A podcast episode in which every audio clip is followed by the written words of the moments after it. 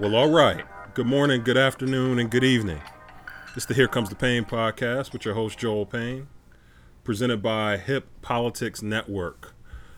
Thank you so much for joining the podcast again. We've had a wonderful start to this podcast project. Um, we had a great interview with legendary TV voice, and I do mean legendary, Chris Matthews, somebody who allowed me to join the platform that he set up on MSNBC Hardball a number of times. Um, had a great conversation. I know that the audio quality wasn't awesome. I don't think I have to tell too many of you, but I think you know that in this time of social distancing and coronavirus, we have to be creative with how we can memorialize these conversations.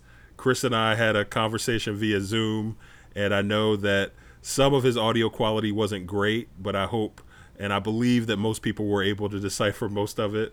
We'll do a better job of getting audio quality out to you in the future. And I want to thank Chris again. Um, had really record response. Granted, I'm only three podcasts in, so really anything is a record at this point. But um, really overwhelming response to that podcast. Um, we are um, really, really, um, you know, overperforming what I expected in terms of uh, the types of subscriptions and listens that we're getting, and uh, it's really, really uh, appreciated and uh, it's very humbling. So I want to thank everybody that's tuned in so far, and we'll promise to continue to try to deliver good content to you. Jump into what we're going to talk about today. We're still very much in the midst of this moment where race has taken the center stage again. I, I talk about this a lot that race is that fault line that never goes away. Um, you know, we've seen jokes on social media about how uh, coronavirus uh, would would have been, uh, you know, still the story of the day if not for racism. Racism is undefeated in American history in terms of taking our attention away from um, other things that might be going on, and that that's very much the case. Obviously, we spent a lot of time last week talking about um, the murder of George Floyd um, and the reaction to that, and what that meant for where our country was moving on public opinion around those issues.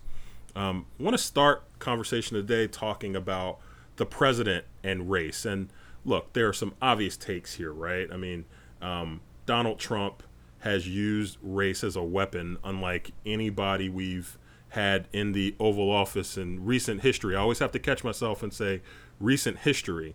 Um, and by that, I'm really talking about like FDR forward. Um, you want to depress yourself, go back and look at um, some of our presidents uh, related to race. Uh, let's just say 1920s back um, when it comes to race relations and how they spoke about black people. And look, they were obviously a, a products of their times, but um, it's hard to compare what we're experiencing now with Donald Trump to those men. And of course, we all know that our presidents have all been men.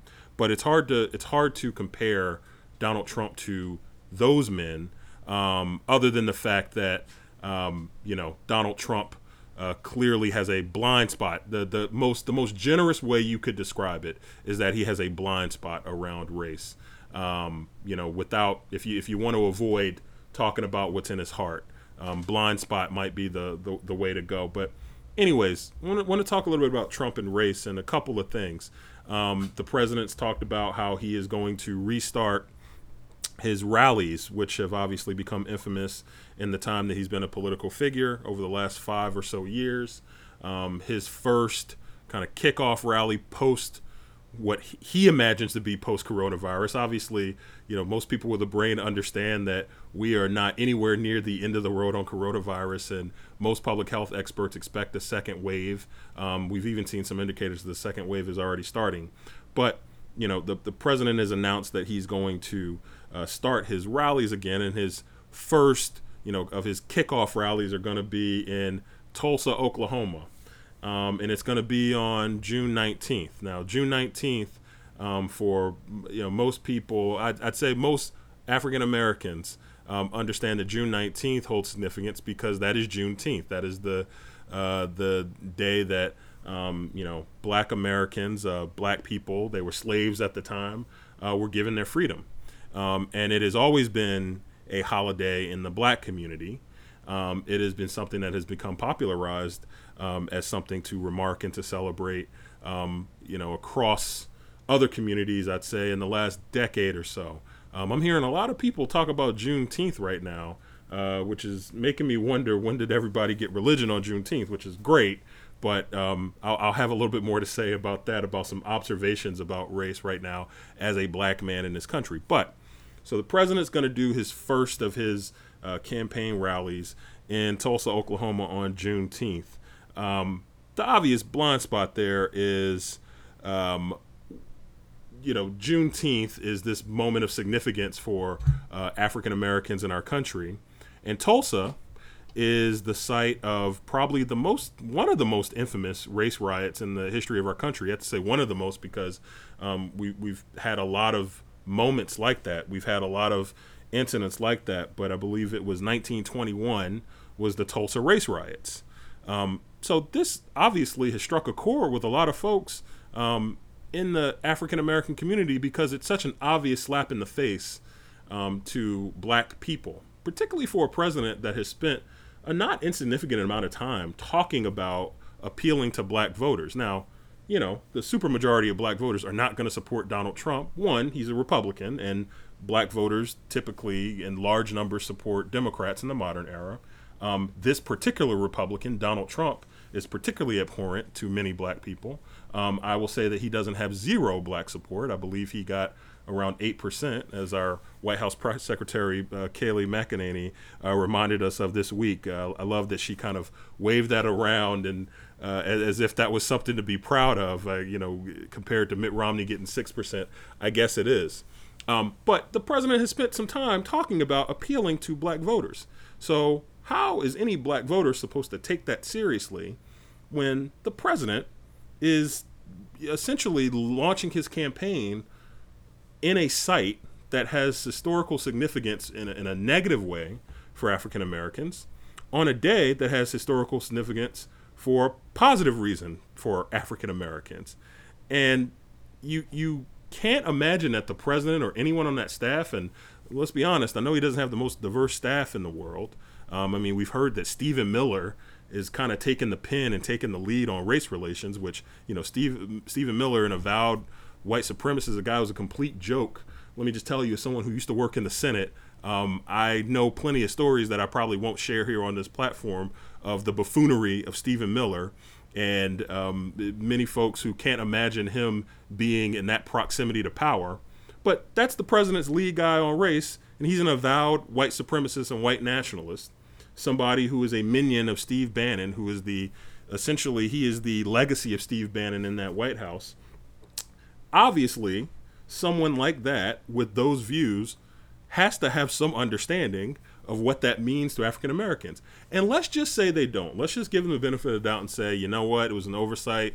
It's been a long couple of months with coronavirus and George Floyd response and a sundry of other things. Let's give them the benefit of the doubt. Then how about you change it? What what what rule is there against that? Against reversing course, coming out and saying, "Our bad." Instead, what we're going to do is we're going to do uh, you know something to celebrate Juneteenth, and we're going to do something to engage African Americans on that day, and I can do my rally another day. Also, um, I've been on two presidential campaigns. I have a pretty good idea of the campaign map. Uh, this would be the first time I would ever uh, see a scenario where Tulsa, Oklahoma, and that battleground state of Oklahoma has been seen as a real priority for a Republican president. Th- th- this is the equivalent of Joe Biden launching his campaign in a place like God, I don't know, Seattle, Washington, which is like a strongly democratic city and a strongly democratic state. There's there's really no reason to do that. So you have to assume that it's a nefarious intent. But you know, this president has stumbled around on race. Um, sometimes stumbled around might be a little bit too kind of an interpretation. Um, I, I think he's also fanned the flames of racism. Um, I think Val Demings it was a couple weeks ago who had the tweet that um, you know the country is on fire and Donald Trump is walking around pouring gasoline all over it, and and and that really is what Donald Trump's presidency has amounted to is in, in terms of race relations. You know, he famously asked people, "What the hell do you have to lose?" Particularly African Americans. He asked them that four years ago when he was a candidate for president, and I, and I think we've all seen that there's a lot to lose. Um, you know, and I say this as a Democrat too, who um, has worked for a party and worked for candidates that have been less than perfect on all the issues that matter to African Americans. Democrats should and could have done more on police uh, reform. Democrats played a role in an incomplete crime bill. Um, Democrats have played a role on, uh, you know, criminalizing drugs that disproportionately uh, impact um, black communities and throwing our young men, fathers, brothers, uh, you know, sons in prison um, and ruining lives and ruining families. Democrats have played a role in that as well. This all didn't start with Donald Trump and it all doesn't end with Republicans. But I think anyone who is looking here knows which party is on the side of African Americans in a more consistent manner. Maybe the execution isn't always right, but Democrats have generally demonstrated an attempt to address the issues that concern African Americans. Donald Trump has only talked about addressing the concerns of African Americans, and you can't believe him when he does something like that. When he would do something like start a campaign in Tulsa, the site of these race riots, or he would you know, hold a rally on Juneteenth not even understanding the significance of that day. How can you appeal to African American voters and not understand that? Okay, so then let's also look at what's happening with the RNC. So the Republican National Committee announced that they are, uh, I suppose, to some degree, officially moving their uh, nominating convention from Charlotte, North Carolina, which, by the way, um, I spent about nine years growing up in North Carolina. I know Charlotte very well. My family, my parents still live uh, outside of Charlotte. Both my brothers live outside of Charlotte. Um, I know that area very, very well. That's that is a the the purplest of purple states right now. Um, it did go for Trump in 16, and it went for Romney in 12, but it went for Obama in 8 and you've got a Democratic governor there now. It's certainly a state that Donald Trump needs to hold on to if he wants to get reelected to a second term in November. So, Donald Trump, because he doesn't want to adhere to the social distancing guidelines that his own CDC and his own health experts have advised Governor Cooper in North Carolina to follow, Donald Trump threw a hissy fit and decided because he wanted to do a large event that did not adhere to social distancing guidelines, he decided I got to move that event to Jacksonville, Florida. It was just announced that um, by by uh, RNC chairwoman uh, Ronna. Uh, McDaniel, formerly known as Ronna Romney McDaniel. Uh, that's what it. By the way, uh, that's the price of loyalty in Trump land. Is you got to drop uh, your surname. She's a relative of Mitt Romney, and uh, you know she's not allowed to use that name around Donald Trump because that offends him so much. That's who she's working for. But albeit albeit such, um, Republicans are moving their nominating convention to Jacksonville, Florida. Now, the president is going to give his acceptance speech, right? It's a formality. Donald Trump is going to be the Republican nominee, but he's going to give his acceptance speech in Jacksonville, okay, on a day that has significance for another reason related to race. He's giving that speech on the same day as a very, very infamous KKK massacre that happened some, I believe, 60 years ago um, and again, it's that racial blind spot. Nobody's saying that just because Donald Trump and Republicans happen to schedule something on these dates that that makes the case for racism. No.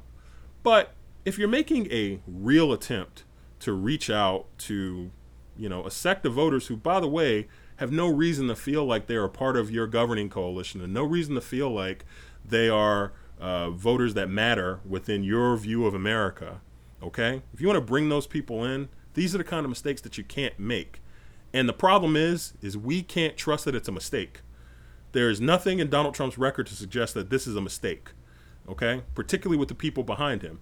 You can sell me on the notion that Donald Trump has no idea what the Tulsa race riots are, and that Donald Trump had never heard of Juneteenth, until someone put it in his briefing book two days ago.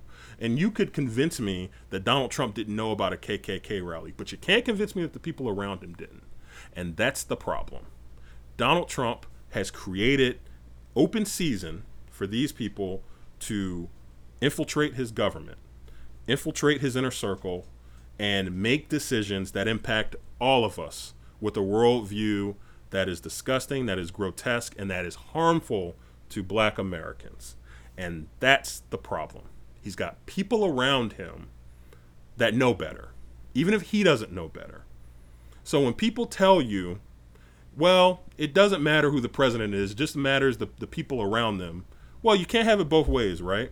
Either the president matters because they've got the the vision and they've got the values that uh, outfit an organization and they decide to bring in people that speak to those values, or the president doesn't matter because they're smart enough to identify folks who are going to represent the country. So it doesn't matter that Donald Trump's the president because he's going to have a diverse uh, group of people around him that are going to uh, make sure that uh, you know everybody's interest and everybody's opinions are represented. Well, we found out that's not the case. You can't believe that in Donald Trump's government. There is nothing that we've seen to suggest that Donald Trump has the uh, has the discipline and has the interest to build the type of governing coalition around him that's going to be responsive to the needs of African American. Hell, least we not forget what's also in the news right now, which is this push by many Democrats to change the name of multiple military bases around the country that are all named for Confederate generals, which I'm embarrassed to say I didn't even realize places like Fort Bragg and some of these other military bases and installations were named for Confederate generals. I'm embarrassed to say that, but I think it's actually a really brilliant political move by Elizabeth Warren, who's leading the effort in Congress to change these. And she's really actually pigeonholed Trump to a position that he's going to have a hard time defending. Again, this is an easy type of issue that the president could have a winning position on for his political fortunes. He could say, yes, we're going to move to change the name of these bases.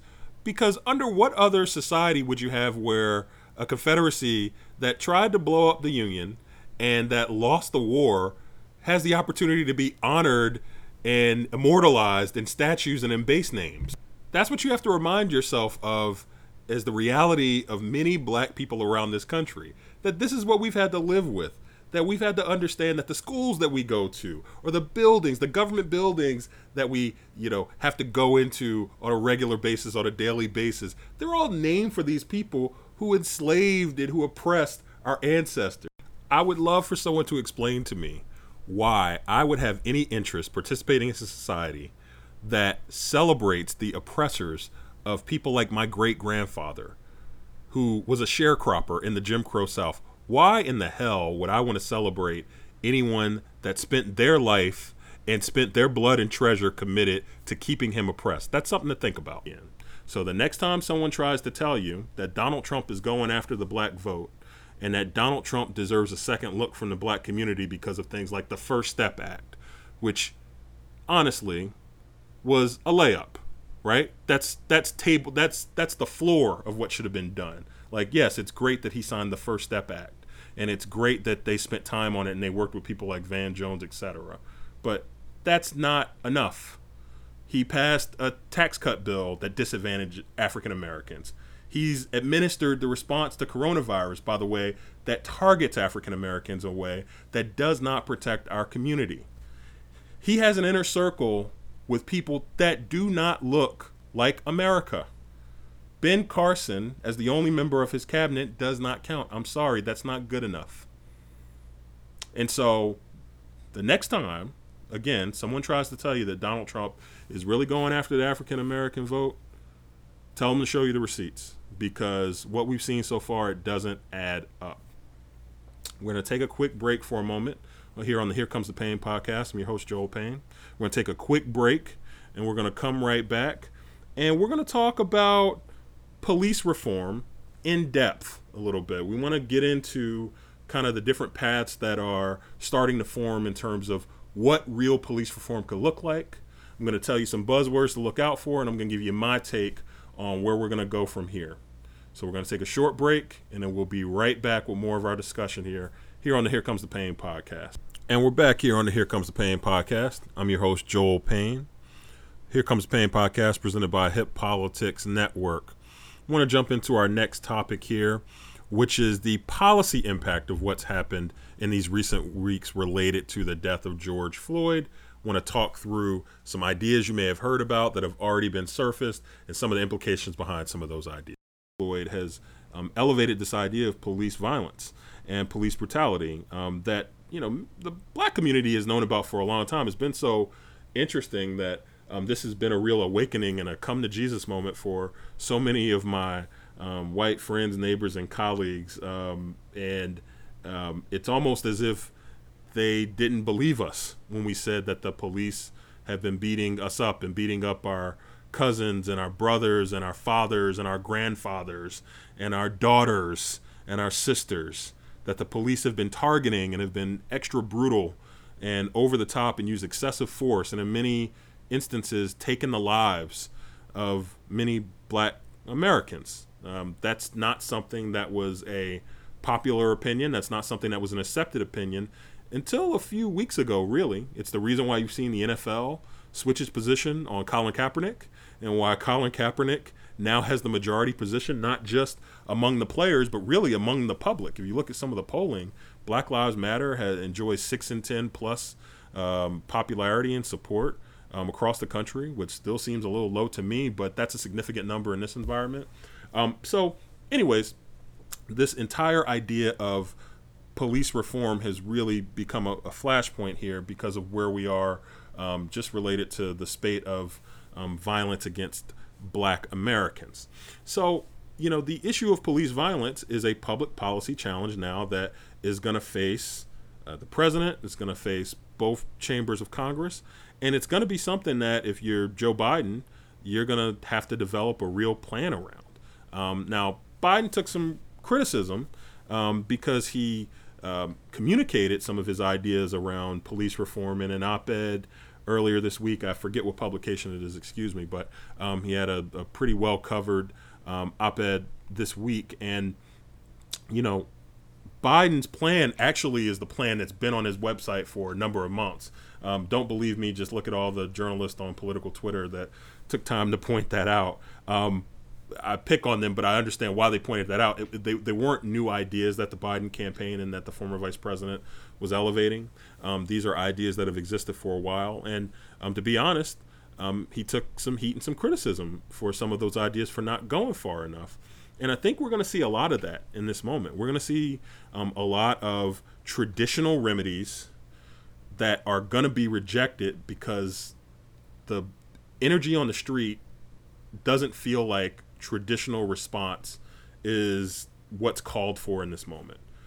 What the feeling is on the street, and by the street, I just mean what the feeling is by folks who have you know been on the streets the last couple of weeks, protesting every day, um, making their voices heard, um, you know, making sure that they keep the memory of George Floyd alive and keep this issue front and center. They feel like incrementalism is not good enough, and they feel like weak need responses. And I'm not I'm not characterizing the Biden response in that way, but I think many of them would. And I, I think that in this moment, if you're a public official, you cannot be seen as being weak. You can't be seen as being cautious on this issue, or else you're going to lose the energy and you're going to lose the support um, from from those in that community if you want to engage those folks. And there's a real question about whether someone like a Joe Biden can engage that community. I think I think we know Donald Trump is going to have a pretty difficult time engaging the leadership of Black Lives Matter, which is a pretty decentralized movement, um, anyways. Um, but I mean, we've even seen um, DeRay McKesson, who is obviously very noted as a leader within the Black Lives Matter movement and is a leader in the kind of anti-racism, anti-police brutality movement. He was criticized for endorsing um, this eight can't wait platform um, from Campaign Zero, which is you know led by pe- people who are alumni of the President Obama political network, um, that was roundly criticized again because the feeling is it wasn't good enough. It wasn't. It, it was too incremental and it was too cautious and it wasn't bold enough. So, anyways, we've got a couple lanes here. I want to lay those out really quickly. So, about a week ago, the Nancy Pelosi led Democratic House passed, um, or excuse me, announced, they haven't passed it yet, but announced a package of, um, you know, what you would call a series of police reform measures. And they range from things like creating a national registry of police officers who um, are, uh, you know, accused or who are convicted um, of brutality or police violence. So, you know, you, you've had situations where some police officers will be um, accused of something in one jurisdiction, they'll go get a job somewhere else, and that record won't follow them. Now, the same way, if you were accused of robbery, or if you're you know convicted of robbery, that that's going to follow you around. Well, that, that wasn't happening with police officers. That hasn't been happening on a consistent enough basis. There's a lot of inconsistency with kind of local laws and regulations. So federal government wants to step in here. Um, there's also um, things to address um, independent prosecutors. Um, and again, there are limits on what the federal government can do here because a lot of this is in local and state jurisdiction. But I think that there's some guidance around um, that, around um, what we should be doing and what we should be modeling in terms of creating independence um, in prosecutors' offices so that these prosecutors aren't influenced by these police officers who have to work with. Because remember, if you're a prosecutor, you're relying upon police officers to make sure that um, you're able to win the cases, right? Because their motivator, the thing that they are that they are focused on, is getting convictions and being able to close out cases successfully for the prosecutor. And that prosecutor relies on a relationship with the police office. Well, obviously, if there's an internal affairs issue with the police office, a prosecutor is not going to feel fully compelled to go after people that they often have to partner with. So again, there are some some changes which uh, I think are certainly significant um, as a part of that democratic package, but they don't feel significant enough. Um, the the one big thing, or the, the probably the two big issues there, would be about um, you know how we do police funding. I think the democratic package has some language in there about um, whether or not um, you know uh, money should go to more police training and um, you know how uh, money for policing should be meted out. Um, it's not the strongest language possible, right? In terms of you know uh, those who kind of believe in the whole defund the police movement. I'll get to that a little bit more in a second. Um, it's it's a little bit of a middle of the road position essentially, but you know, without going through the, the bill and chapter and verse, the, the basic point is it's kind of a middle approach. It's kind of a third way approach, not literally the group third way, but it's kind of a a third door um, approach. Okay. The energy on the street is really around defund the police, which has become a topic that has become very misunderstood, I think, in this environment, which is apt to happen, right? Um, people are upset, they're pissed off. Um, you have this man who's had his neck um, kneed on for eight and a half minutes plus, and there's rage. And the I think the policy position that many who are really, really central to that Black Lives Matter movement, that anti police brutality movement, was defund the police, right? That was a, a big talking point. That still remains a big talking point. Well, look, to political pros, frankly, people like myself, people who do polling, people who have to, you know, brief candidates on running winning campaigns that capture a cross section of folks, I think there's a lot of concern about running a campaign around defund the police. Many in what I would call kind of the kind of elite class of you know uh, the Democratic Party, like kind of the center left, right? Not people all the way to the left, or not people who are um, all the way in the activist community, but people who are really kind of in the governing community will tell you that that's a non-starter. They've seen the polling on it. Um, the polling is really problematic and is troublesome. I don't know if we're gonna end up in a place where the polling is going to ultimately be problematic and troublesome, right? Like I think what what that attitude probably refl- reflects is a lot of scar tissue built up from folks who have done that job for a long time, people who worked in campaigns and worked on Capitol Hill for 20 years will tell you that's the type of messaging that will alienate voters in the middle. That's the type of messaging that'll lose you a state like Michigan or lose you a state like Wisconsin, or it makes you non competitive in Florida and Georgia and North Carolina because those voters, those people in the middle who we have to win, they're not going to get behind a defund the police narrative. It's it's it really is in a way. It's kind of an extension of the fight that the Democrats were having in the primary this cycle around kind of the language that like a Bernie Sanders or an AOC or an Elizabeth Warren would use versus the language of a Joe Biden or an Amy Klobuchar.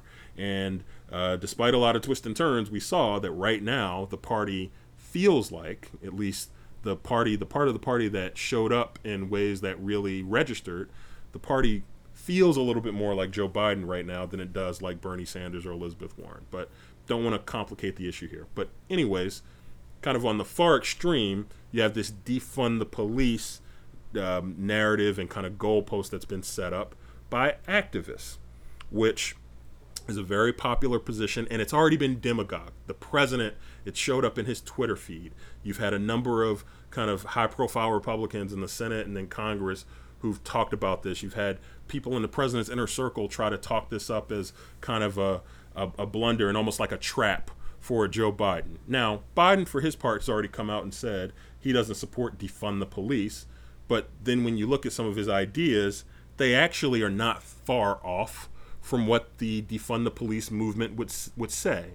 But the people in that movement want to hear the words defund the police. So the the words matter to them and the aesthetic matters here to them, but it matters in a different way to the people in the governing class of the party who have to go out and actually win votes in suburban communities, in rural areas, in places where, again, the reason why Joe Biden is the candidate for the Democratic Party is because he has a record or he has the best supposed uh, opportunity to win over those votes. So that's a real tension point there.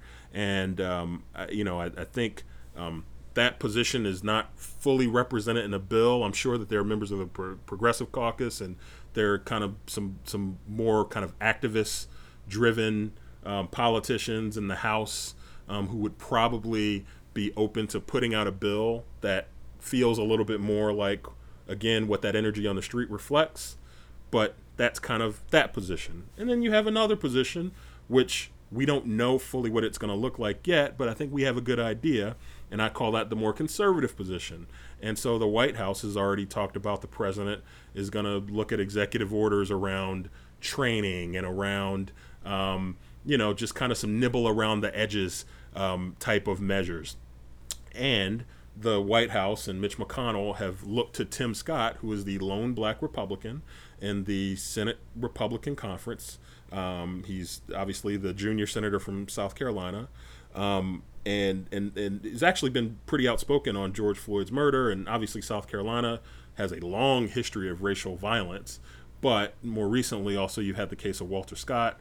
Um, so Tim Scott has emerged as a leader in the Republican Party around these issues, and he's expected to work to develop some legislative language that the president, that Mitch McConnell, that Republicans and government can get behind.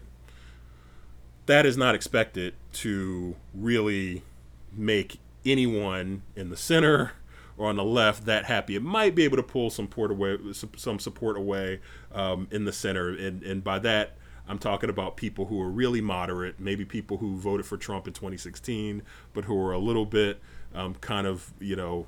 Um, you know, wobbly on, on support for him this time around because of a lot of these complicated racial politics that the president has created.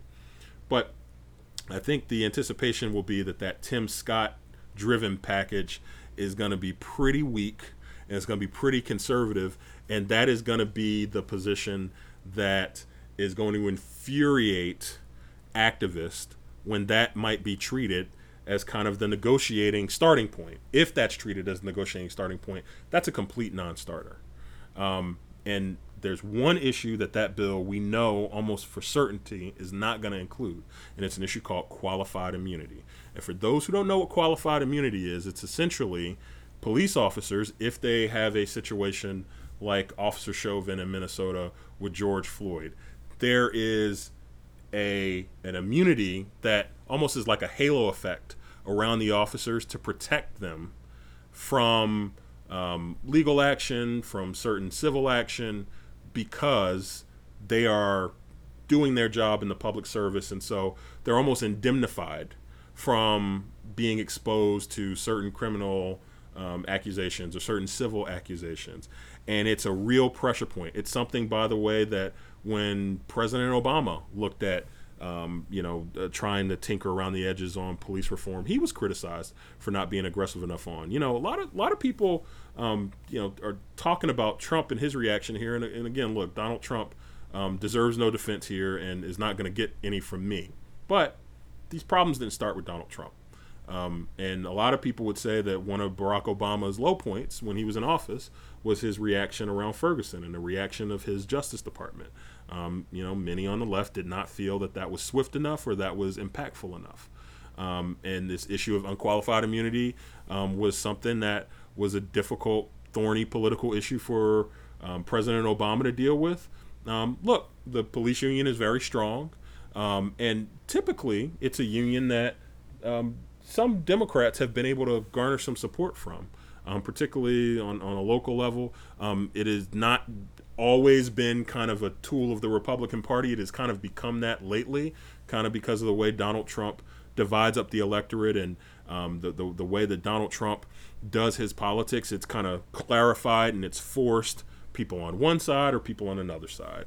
Um, but you know, historically, the police union has actually been kind of an up up for grabs, um, you know, uh, constituency group um, that Democrats can vie for um, just as much as Republicans can. But in this environment right now, um, they feel like a solidly um, Republican conservative um, group, at least at the grass tops levels, right? Maybe when you get down to grassroots police officers, maybe it's a little bit different. But the leadership of the police unions are all pretty um, solid behind Donald Trump because Trump has taken a very pro police, um, you know, anti accountability position around police. So anyways, you've got those three lanes. You've got the Democrat package in the House that's already been introduced, which is kind of the incremental package. You've got the feeling on the street um, for you know defund the police and obviously stripping away things like unqualified immunity, which is kind of the far left progressive you know dream uh, tree of of a, of a reform package, and then you've got this anticipated Republican package that's going to be led by Tim Scott that is going to probably not come close to addressing the concerns of those who have filled the streets over the last few weeks and have really been pushing the tempo on this discussion around police reform. Um, so we'll, we'll, see what happens. I, I will say this I think something's going to pass. Now, some people would say it would be better if nothing passed than if something passed. I'd, I'd have to look and see what the final package will end up being. But what's interesting about you know just you know taking away all of the perceptions we have about Donald Trump and Republicans and um, you know even the police politics I was just talking about, you know most Republicans kind of had the right position on George Floyd at the beginning of this, and, and by that I just mean Republicans generally speaking were saying the right thing. Even the president early on, I want to be very clear, early on was saying the right thing. So theoretically, this should have been a layup for the president and for the White House to demonstrate strong support for police accountability without jeopardizing his position of having strong support in the you know police unions and you know with police across the country and with the law enforcement um, constituency across the country right this should have been an easy place for donald trump to kind of do some of the smart election year politics that most incumbent presidents like to do because I've never seen a president, not in my lifetime or not in any other lifetime, an incumbent president that has no desire to grow their base of vote. I've never experienced that at all, where you've got a president who said, I don't want any more voters. There's no one else I want to add to my coalition, even though my coalition of voters are getting older, they are um, getting outnumbered. They are increasingly rural. They are increasingly whiter, older, more male. I don't want to add to that electorate. Donald Trump has offended every group that he could possibly reach out to. Okay?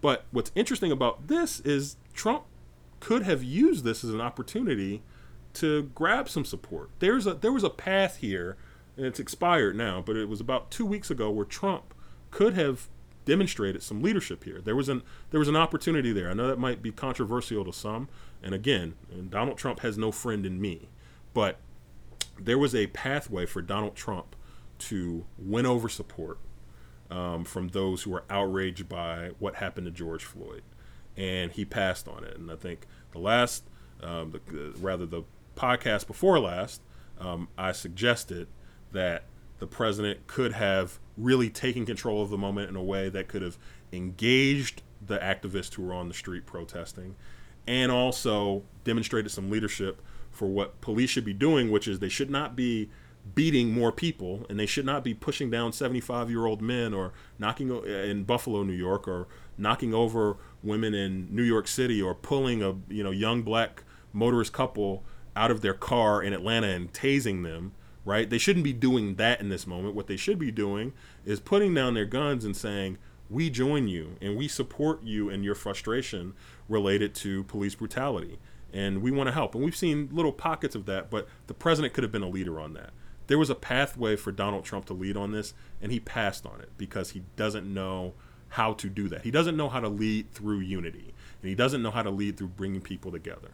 And he'll be the first president ever to be reelected without adding to his coalition if he's able to do that this November, which is why most prognosticators will tell you the more Donald Trump talks, the better it is for Joe Biden because all it does is demonstrate that Trump does not have a path to grow that base.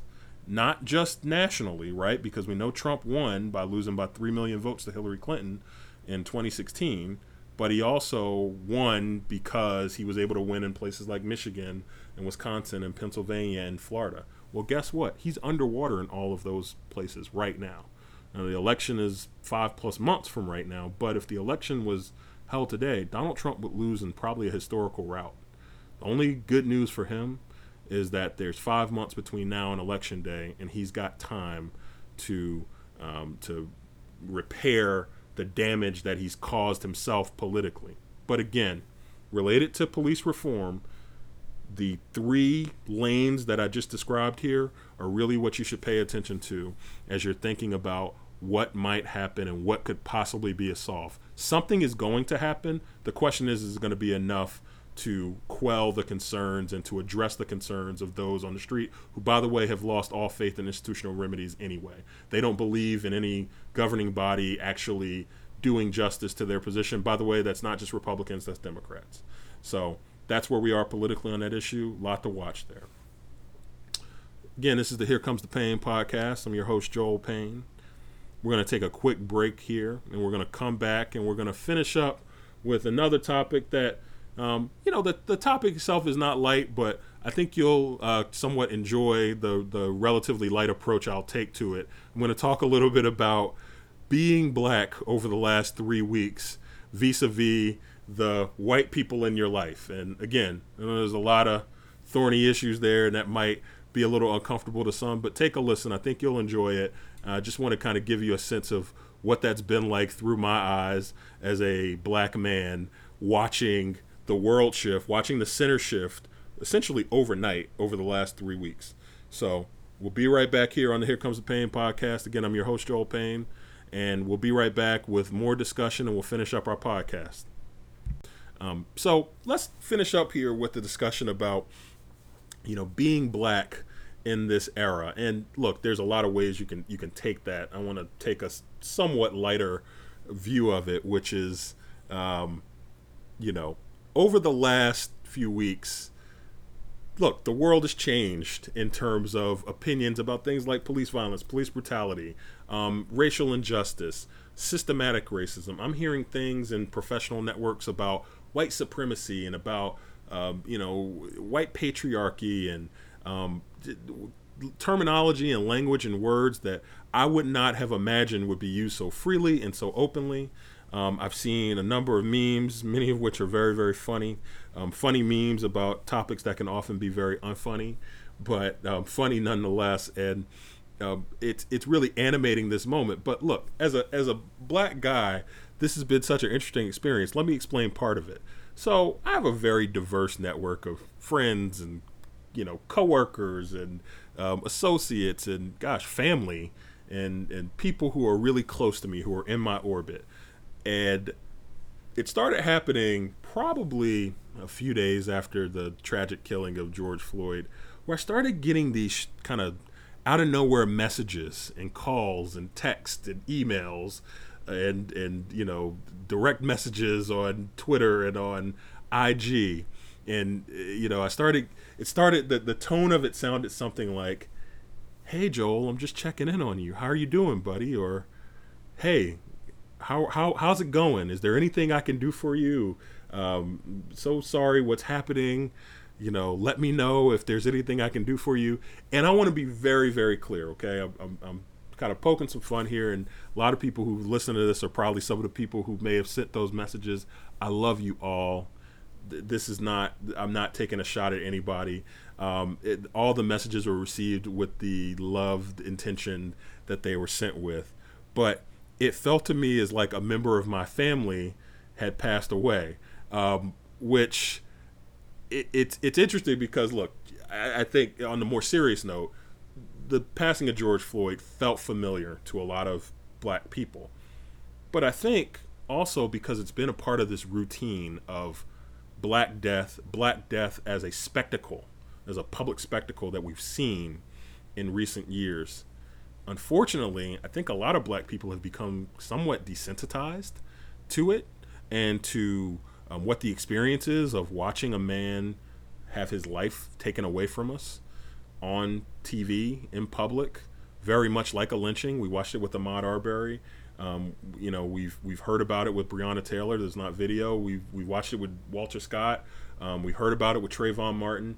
It's become spectacle, and it, it's become really um, grotesque and, and really something that, um, as a black person, you've just kind of, I don't want to say you've learned to live with, but you've learned to cope with because it's been a reality of daily life. And again, for so long, I don't want to say white people weren't believing us, but maybe they weren't hearing us the way that we wanted them to hear us. So that's the, the serious application of it, obviously. The funny application of it is like, for me, I'm kind of doing my thing. I mean, obviously, um, very sad about what happened to Mr. Floyd. Very sad for his family, and and very sad, honestly, for the implications of our country. Like, look, there's righteous anger on the streets, but nobody likes seeing cities burning. Nobody likes seeing um, people wailing out in sadness and in anger. Nobody likes seeing anarchy on the streets. We saw a little bit of that. We probably didn't see as much of it, by the way, as existed. Uh, we probably we probably saw a little bit more um, than than maybe there was out there. I think the media had a little role in that. We'll, we'll talk a little bit about media sensationalization on another podcast as my, my friend Roscoe here hears something.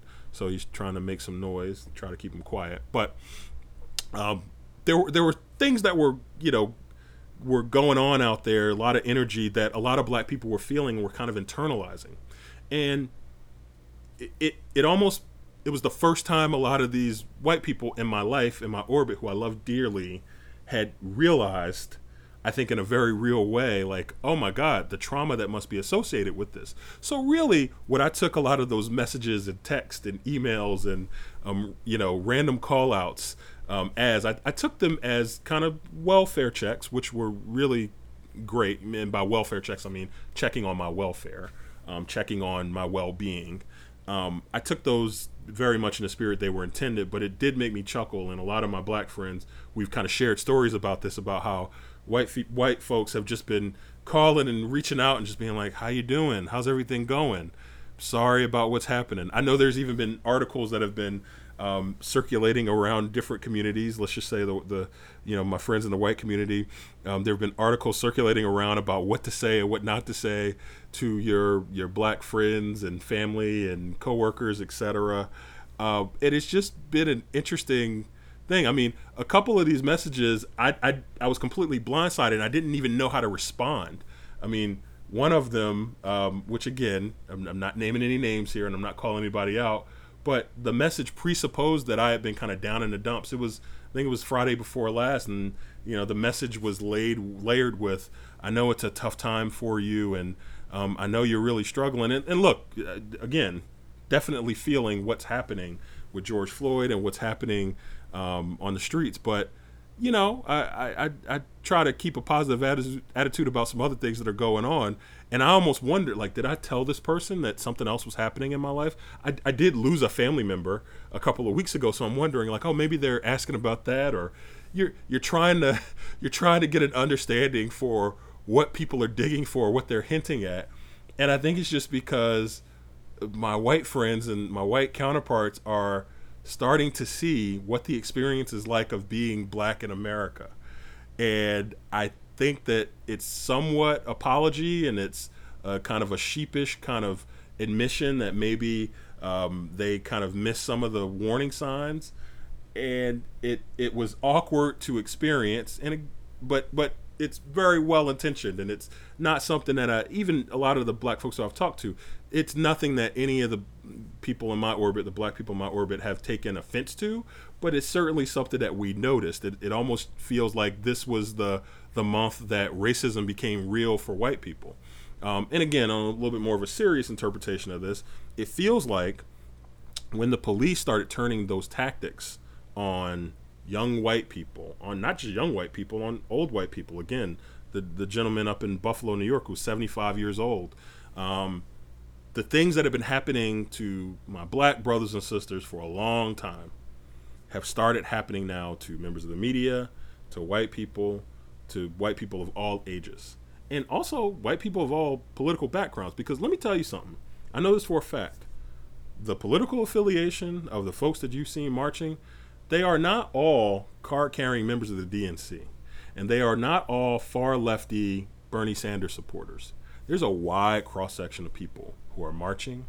Um, I was at the march in Washington, D.C., the most recent Friday, or rather, the most recent Saturday, excuse me, um, which honestly, at that point, it felt a little bit more like a street festival when we got to the White House and we got around where Mayor Bowser in Washington, D.C., had painted Black Lives Matter on the street that has kind of become a gathering point.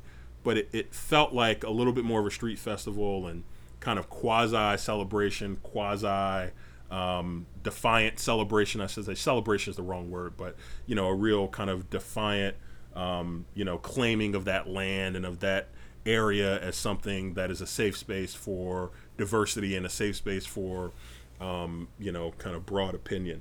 But you know, that cross section of people that I saw there, they again, they weren't all Democrats. They weren't all black. I'd say the majority of the people I saw at DC last Saturday were white. They were, you know, not all people who vote like I vote.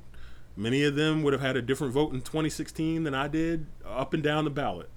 And I think that that's telling for what this moment has meant in terms of mainstreaming police brutality and police violence in a way where it hasn't been before because I'm telling you, our white counterparts did not believe us.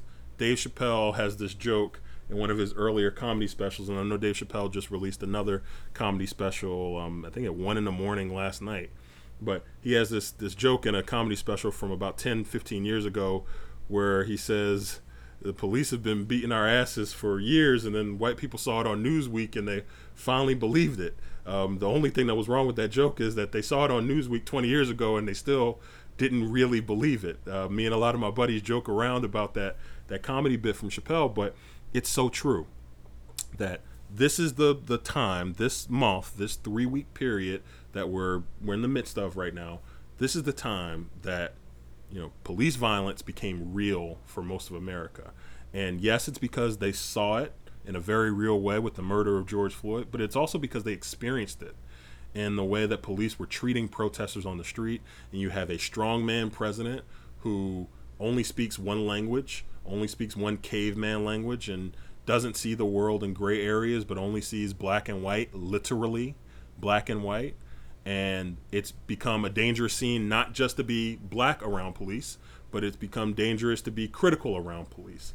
And so this has been an instructive time for our country. But again, um, this has been kind of an odyssey for me as a black person um, over the last few weeks because I've been getting these well wellness checks and these you know questions about whether I'm okay, and uh, I've I've really resisted the urge to to say like, hey man, racism's been around for a while.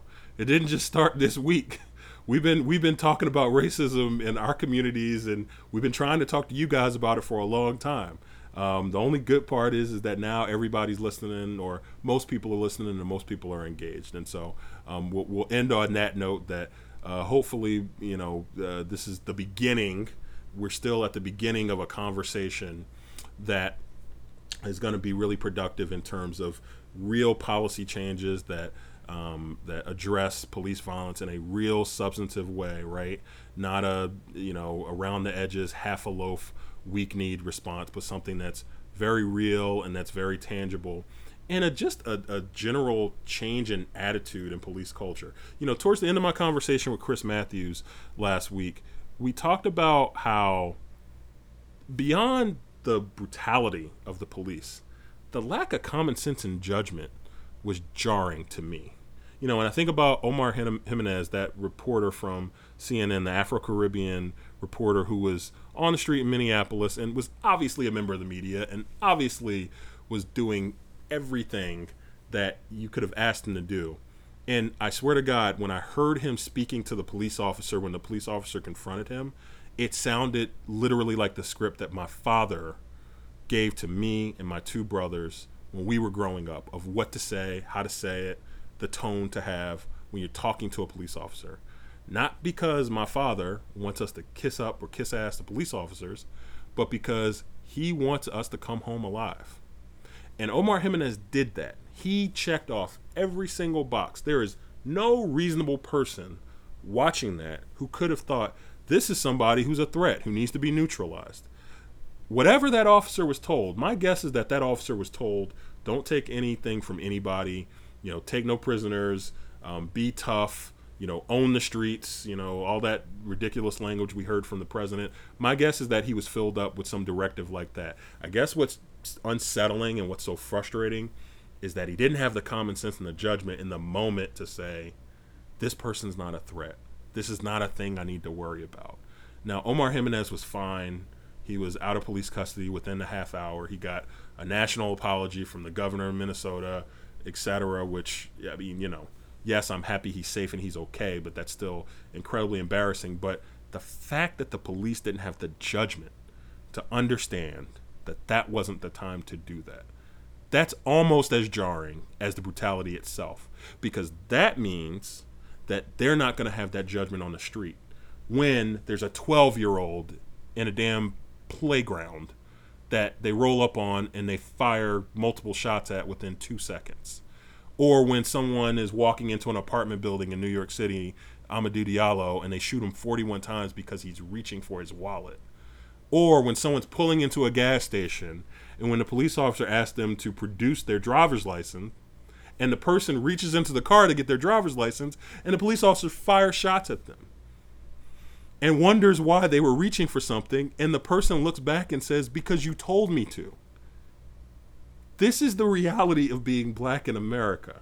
So that's been something that's been internalized for a long time with a lot of people who look like me, who come from my family background.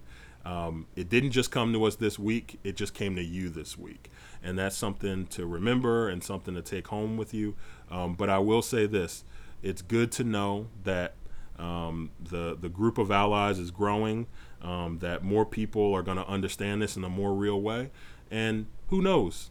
Maybe this is something in the lifetime of our children that we can look back and say that this was the turning point and this was the moment when everybody took the scourge of police violence seriously and that this was a pivot point to where we got serious about how to hold police accountable, how to lift up those police officers who are doing a good job. And there's a hell of a lot of them who are doing that, by the way. I know I don't want to do the whole I know a good police officer, I know a black person thing, but like I know I know many good police officers. Some of them are related to me, some of them are very close to me and my family. I'm proud of them. They should be proud of that profession. But again, it's unfortunate that they have been shaded and they are um, built up in the same um, idea as the bad police officers. So um, we'll wrap up our conversation there. Want to thank you again for joining us here. It's Joel Payne on the Here Comes the Pain podcast presented by Hip Politics Network. We had a great time this week, and we'll see you again soon. Thanks so much.